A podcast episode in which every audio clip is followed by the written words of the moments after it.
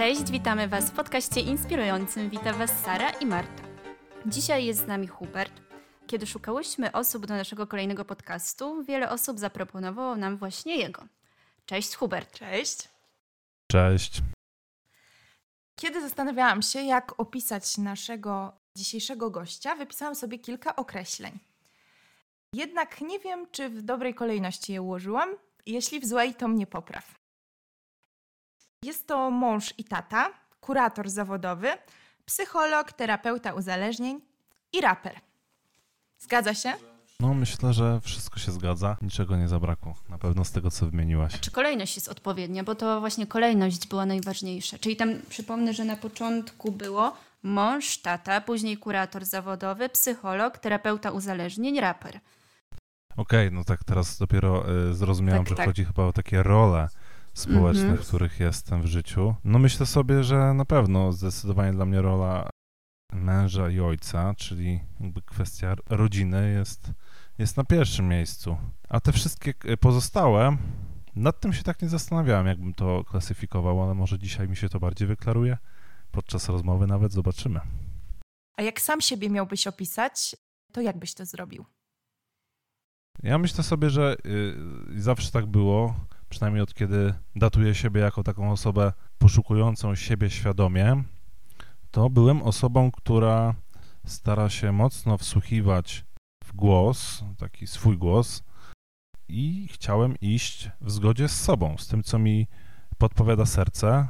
Czasami może to były impulsy, czasami bardziej przemyślane decyzje, ale y, biorąc pod uwagę to, jak było kiedyś, jak patrzę na siebie dzisiaj, to bym siebie opisał jako osobę, która jest głodna rozwoju w życiu. W różnych dziedzinach oczywiście. Jakie są te dziedziny, których chciałbyś się rozwijać? Jeśli chodzi o kwestie zawodowe, to kilka lat temu narodziło się we mnie takie marzenie y, związane z założeniem y, własnego ośrodka uzależnień. Żeby było trochę przewrotnie, to to marzenie się zrodziło podczas mojego pobytu w takim ośrodku.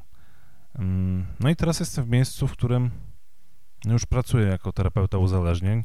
Jestem w trakcie procesu certyfikacji, więc mam już za sobą jakieś doświadczenia takie terapeutyczne po tej drugiej stronie. Ym, No i robię takie małe kroki, żeby zdobywać doświadczenie, poznawać jak najlepiej e, ten zawód, uczyć się go, uczyć się e, bycia z ludźmi w takiej relacji terapeutycznej. No i to są takie moje, myślę, kroki, które przybliżają mnie do tego celu. Natomiast to jest też tak, i tak już mówię z, trochę z perspektywy kilku lat, że pewne rzeczy, jeśli chodzi o moje dążenia, się zmieniły. To znaczy, taki pierwszy przykład, który mi teraz przychodzi, kiedy e, zacząłem studiować psychologię, moją główną motywacją była chęć e, zostania psychologiem sportu. No ale właśnie e, po kilku latach i po jakichś doświadczeniach różnych swoich życiowych, gdzieś to wszystko raczej odeszło na jakiś tam dalszy plan. Co prawda skończyłem jakieś szkolenia z psychologii sportu i nadal uważam to za bardzo ciekawą e, dyscyplinę, no ale nie jest to mój priorytet, to w ten sposób. Czyli studiowałeś wcześniej psychologię, chciałeś być psychologiem, a w którym momencie e, jednak stwierdziłeś, że to, to nie jest to, co chciałbyś w życiu robić? Wiesz co, no, jak zacząłem studiować psychologię, to jak to zwykle bywa, e, było to tuż po maturze. Był to mój, powiedzmy sobie, jeden z kilku wyborów.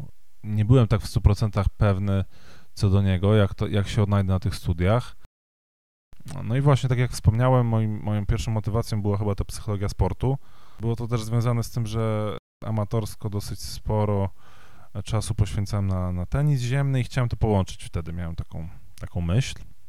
Natomiast no, w trakcie studiów miałem taki, taki czas też, kiedy zacząłem, e, chyba to było głównie e, związane z chęcią tak naprawdę no, złapania jakichś doświadczeń, ale też zarabiania większych pieniędzy. Tworzyłem taki startup ze, z kolegami, który okazał się niewypałem. No i trochę mnie kosztował też e, takiego zdrowia, bym powiedział, psychicznego. Trochę pieniędzy, czasu. No i w efekcie tego wszystkiego e, prowadził mnie do jakichś takich głębszych przemyśleń i przerwałem studia. I przerwałem studia, pamiętam ten dzień, bo to był styczeń. Ale przerwałeś studia, bo ci ten biznes nie wyszedł, czy to był jakiś inny powód? Wiesz co, to, to, to było trochę tak, że e, przerwałem studia, bo potrzebowałem mieć więcej przestrzeni, żeby faktycznie odkryć, co ja w życiu chcę robić. I czułem, że pewna granica już została przesunięta i jeżeli byłbym na tych studiach na tamten moment, to powiedzmy sobie moja jakaś taka odporność psychiczna i życie w zgodzie z sobą, no zostałyby nadszarpnięte, więc ja po prostu oznajmiłem wtedy rodzicom, że, że przerywam te studia, robię sobie przerwę. I chyba w ramach odskoczni wtedy tak naprawdę, chociaż to już było ze mną wcześniej, ale wtedy się y, uruchomiło, wtedy zacząłem też nagrywać, y, nagrywać rap, różne numery. Czyli miałeś wtedy jakby więcej czasu na inne swoje zajęcia, tak? Mhm, no tak. To było bardziej tak, że y, przerwałeś studia po to, żeby zacząć nagrywać, czy zacząłeś nagrywać dlatego, że miałeś więcej czasu? Myślę sobie, że ciężko odpowiedzieć na to pytanie, bo moją jednak główną motywacją była chęć odpoczynku i znalezienia sobie takiej przestrzeni na to, żeby znaleźć to, co będę chciał na pewno robić i w co wejdę. A ten rap był formą e, spełniania marzeń, e, formą jakiejś takiej realizacji pasji, też przełamywania jakichś własnych ograniczeń. No i faktycznie automatycznie, w związku z tym, że przerwałem te studia, miałem więcej czasu na to, ale też no, ten czas został wypełniony przez jakieś podejmowanie no, różnych prac, no bo jednak e, no, byłem już osobą, e, miałem tam, ile wtedy miałem lat? To był trzeci rok studiów, nie, czwarty. Czyli ile lat temu nagrałeś swoją pierwszą piosenkę? Myślę, że to było chyba jakieś 6 lat temu. Mogę się pomylić, bo nie, nie mam takiej dobrej pamięci dat, mhm. ale wydaje mi się, że to było 6 lat temu lub 7. Wydaje mi się, że przerwanie studiów, żeby odkrywać siebie, jest dość takim śmiałym posunięciem i że nie każdy by się na to odważył, a z tego co widzę po tobie, przerodziło się to coś naprawdę fajnego. Bo y, wiem, że wydałeś ostatnio płytę Życie jest cudem. Przesłuchałam tej płyty. Widzę, że naprawdę jest fajne i naprawdę te kawałki są treściwe. Jakby śpiewasz o czymś. Mógłbyś coś więcej powiedzieć? No właśnie. Um, jeśli Jak to się w ogóle zaczęło wszystko? Bo na przykład wydaje mi się, że jest dużo młodych ludzi, którzy chcieliby y, zacząć nagrywać swoje piosenki, którzy mają coś takiego w głowie, jakieś takie marzenie. I jak to zrobić w sposób praktyczny? Jak zacząć? Ja odpowiem trochę, trochę w taki sposób, który dla, inny, dla innych może być naturalny, a dla jeszcze innych takim bym powiedział będzie takim magicznym myśleniem, ale no u mnie to się wiąże bardzo, bardzo ściśle i zwięźle z wiarą, ponieważ y, kiedy odkryłem moc działania Boga w praktyce, to znaczy kiedy zobaczyłem, że On faktycznie się mną interesuje i moimi marzeniami, pragnieniami, no to zacząłem mu te różne marzenia, pragnienia też powierzać, to co miałem w sercu. No i on zaczął stawiać też po prostu na mojej drodze ludzi, którzy mi umożliwili e, właśnie chociażby nagranie pierwszego kawałka, bo pierwszy kawałek pod tytułem Wolny nagrałem w studiu mojego mm, kolegi ze wspólnoty, u osoby takiej właśnie, która żyje pasjami, głosi o pasjach i to było dla mnie bardzo takie budujące, że mam takie wsparcie po prostu. Ale to było tak, że obudziłeś się jednego dnia na przykład i pomyślałeś, hmm. nagram utwór no coś w tym jest, nawet nie tyle co obudziłem, co była chyba trzecia 43. Oj, co za dokładność. Przeszły mnie takie, wiecie, wtedy ciarki i miałem wtedy taką pewność, takie trochę, e, takie światło dostałem, że to jest ten moment, w którym ja zostawiam te studia, że teraz troszkę się zacznę realizować może też właśnie w tym rapie. E, no i pierwsze słowa wtedy, które zapisałem, to brzmiały mniej więcej tak. Mamo, nie idę jutro ze starym światem. Rzuciłem studia, by żyć, zarobię, oddam, zapłacę. No, teraz z perspektywy czasu to się trochę, trochę z tego śmieję. No właśnie, tak z sentymentem. A ile miało wyświetleń to twoje? Bo e, rozumiem, że wrzuciłeś piosenkę na, e, na YouTube, może tak? I ile było wyświetleń tej piosenki? Ojej, powiem szczerze, Mniej że... Mniej więcej, tak. Chyba około tysiąca, coś takiego podejrzewam. Mhm. A na przykład twoje piosenki, które nagrywasz teraz, ile mają wyświetleń? Też tak mniej więcej.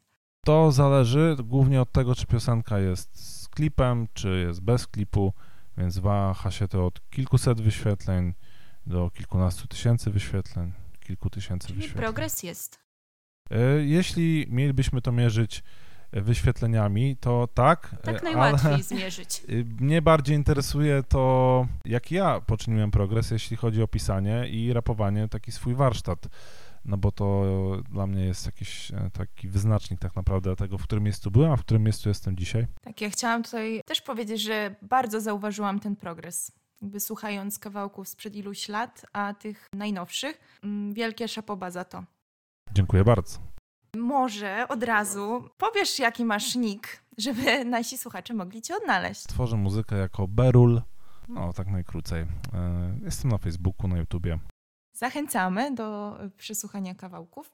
Skąd bierzesz inspirację na swoje utwory, na muzykę? No czasami są to po prostu jakieś takie strzępy chwil, które gdzieś wlatują i yy, znajdują uzewnętrznienie na kartce.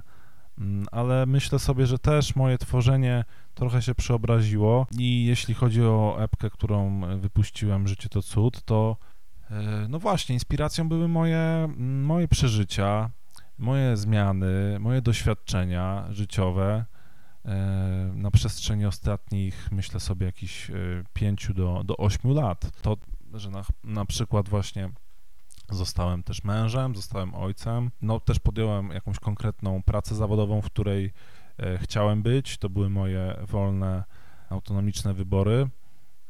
Jednym słowem, no, e, życie to cud jest o tym, że nasze życie nie jest dziełem przypadku, a nasze wybory również nie powinny być dziełem przypadku.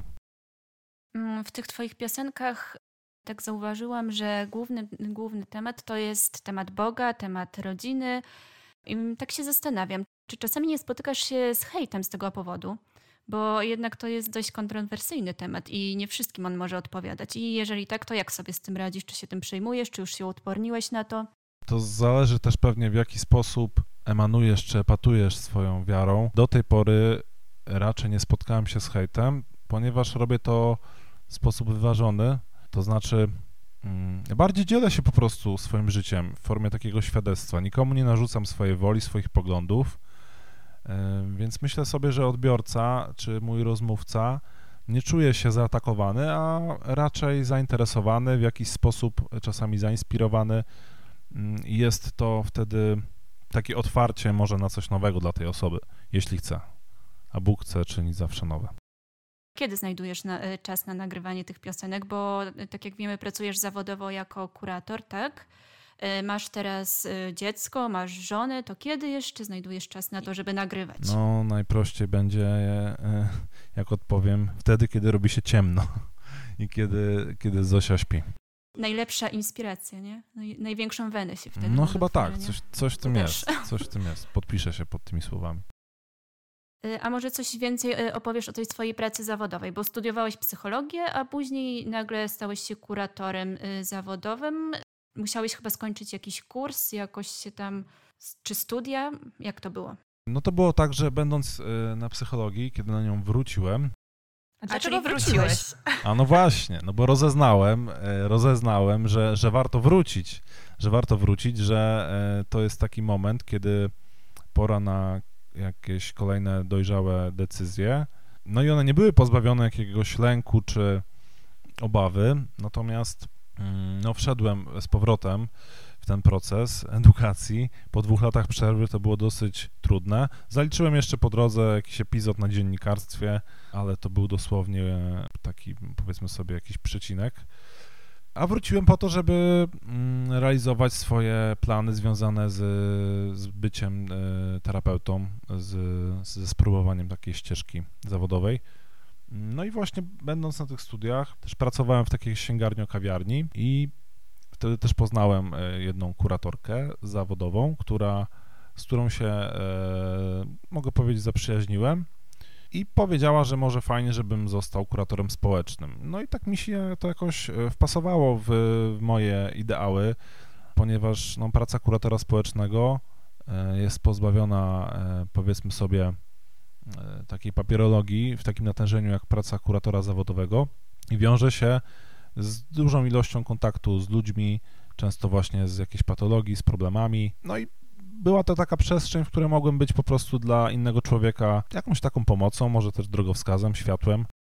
A opowiesz dokładnie, na czym polega ten zawód, bo myślę, że nie każdy wie. Mhm. A może ja jeszcze wrócę do, do swojego pytania trochę, będę pomęczę cię, bo e, mi chodziło na przykład o to, jak w sposób praktyczny, czyli skończyłeś psychologię i już wtedy mogłeś po tej psychologii zostać tym kuratorem, czy musiałeś jeszcze e, jakieś dodatkowe studia podyplomowe mhm. zrobić, czy, czy coś okay. takiego? No więc y, będąc na, na, psychologii byłem kuratorem społecznym i żeby być kuratorem społecznym nie musiałem mieć dodatkowych kursów czy przeszkoleń. Bardziej chodziło o moje wykształcenie, moje różne zasoby, które miałem na tamten moment. One były wystarczające do tej, y, no nawet nie pracy, bo to forma bardziej takiego dodatkowego zajęcia, bym powiedział. A żeby zostać kuratorem zawodowym, no to już trzeba trochę więcej zachodu Mm, ponieważ trzeba wystartować w takim konkursie na aplikację. On wymaga takiej znajomości różnych zagadnień e, z zakresu prawa, psychologii, pedagogiki. Mm, no i tutaj musiałem, musiałem trochę posiedzieć nad tym, e, żeby, żeby przyswoić wiedzę. Udało mi się tą aplikację, to znaczy zdać ten egzamin i byłem na takiej liście rezerwowej i czekając sobie e, spokojnie na swoją kolej, realizowałem swoje tam założenia, pracowałem też wtedy jeszcze w innym zawodzie. Natomiast kiedy dostałem zielone światło, że jestem już na aplikacji, no to właśnie e, wtedy rozpocząłem ten proces. No i wiązało to się z takimi szkoleniami z, z tych dziedzin, o których wspomniałem, tylko już oczywiście było to dosyć takie szczegółowe, e, spotkania z różnymi kuratorami, sędziami i tak dalej. Ile to trwało mniej więcej? Aplikacja docelowo trwa rok. Ja miałem troszeczkę skróconą. Z tego co pamiętam, chyba trwało to jakieś 8 miesięcy. Nie chcę skłamać, coś takiego. I zakończona była egzaminem. Mm, pamiętam, że na ten egzamin uczyłem się no najwięcej chyba w życiu. Nigdy się tak nie uczyłem. Czyli ile? Bo to, to wiesz, taki... No tak, bo to może... To ważne dla ludzi, którzy chcieliby tego spróbować. Okay. Bo dla jednych dużo to jest... No, godzinowo będzie pewnie łatwo to jakoś przełożyć. Myślę sobie, że pewnie poświęciłem na to, ja nie wiem, jakieś 40 godzin. No to dużo. Potwierdzamy, Bo że tak, to dużo. No, tak bym to określił z perspektywy czasu. Doprecyzujmy, czym jest ten zawód. Z kim pracujesz, jak komu to pomagasz? wygląda, jak na przykład twój dzień wygląda pracy? O, opowiedz nam. Dzień pracy. To wiesz, to właśnie to jest coś, co lubię w tej pracy, ponieważ to nie jest taka praca etatowa. Nie jestem uwiązany y, od 8 do 16, czy z całym szacunkiem oczywiście dla ludzi, którzy w ten sposób pracują. To po prostu nie jest moje. Ja y, y, mam dwa dyżury w tygodniu w sądzie, kiedy to zajmuję się różnymi sprawami związanymi z prowadzeniem spraw Jestem kuratorem w pionie karnym, w związku z czym moja praca, współpraca e, dotyczy osób, które w jakiś sposób miały styczność e, z, z wymiarem sprawiedliwości. Skończyło się to dla nich karą ograniczenia wolności, która na przykład wiąże się z, z pracami społecznymi, czy ja takie osoby kieruję do danych podmiotów, gdzie różne prace społeczne wykonują E, do osób, które są na, na przykład przedwcześnie zwolnione z więzienia i wtedy mają tak zwany dozór kuratora i to jest taki okres próby dla nich readaptacji e, społecznej, kiedy to muszą też wypełniać różne obowiązki, no ja w nich, e, ja w, nich, w ich życiu jakby wtedy uczestniczę w takiej formie trochę kontrolującej, a trochę też wspomagającej na różne sposoby, więc tak, tak taki ogólny zarys, na czym ta praca polega. Jest to praca po części z człowiekiem, e, a po części z, z papierami. Tej drugiej części nie lubię, tą e, pierwszą bardzo lubię. Czyli lubisz swoją pracę ogólnie? Tak, tak, lubię swoją pracę. Gdybym jej nie, nie lubił, no to bym jej nie wykonywał, najprościej mówiąc. A czy jest czasami niebezpiecznie?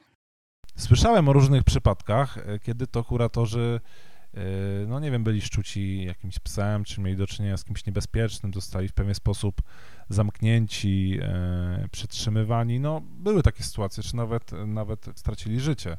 Więc powiedzmy sobie, jest jakieś ryzyko, bo nigdy nie wiesz, na kogo trafisz, może w ten sposób. Natomiast ja nie miałem jakiejś takiej sytuacji, gdzie czułbym się zagrożony, chociaż wchodziłem do, do takich nieciekawych miejsc, takich zapadających się budynków, czy owianych e, tak zwaną złą sławą. Też chyba myślę, że kobietom by było trudniej w takich sytuacjach niż Stereotyp. mężczyznom. no, wejść do ciemnego miejsca. Y... A właśnie, czy, czy tylko mężczyźni są kuratorami, czy zdarzają się też kobiety? No, nie znam statystyk, ale wydaje mi się, że y, większość to są kobiety, żeby było ciekawie. O. Y, no zresztą, jeśli chodzi o to poczucie takie bezpieczeństwa, no to też kurator może skorzystać y, z, z pomocy policji, jeśli czuje się zagrożony, jadąc na dane e, czynności, na przykład wykonując jakiś wywiad, czy ma jakieś wątpliwości co do spotkania ze swoim dozorowanym, że on może być pod wpływem narkotyków, alkoholu, czy może być niebezpieczny, no to albo, za, albo e, odkłada te czynności, albo po prostu wykonuje je przy asyście policji. A jak to się stało, że w tym całym natłoku zajęć, które masz, jeszcze się znalazło miejsce na pracę jako terapeuta uzależnień?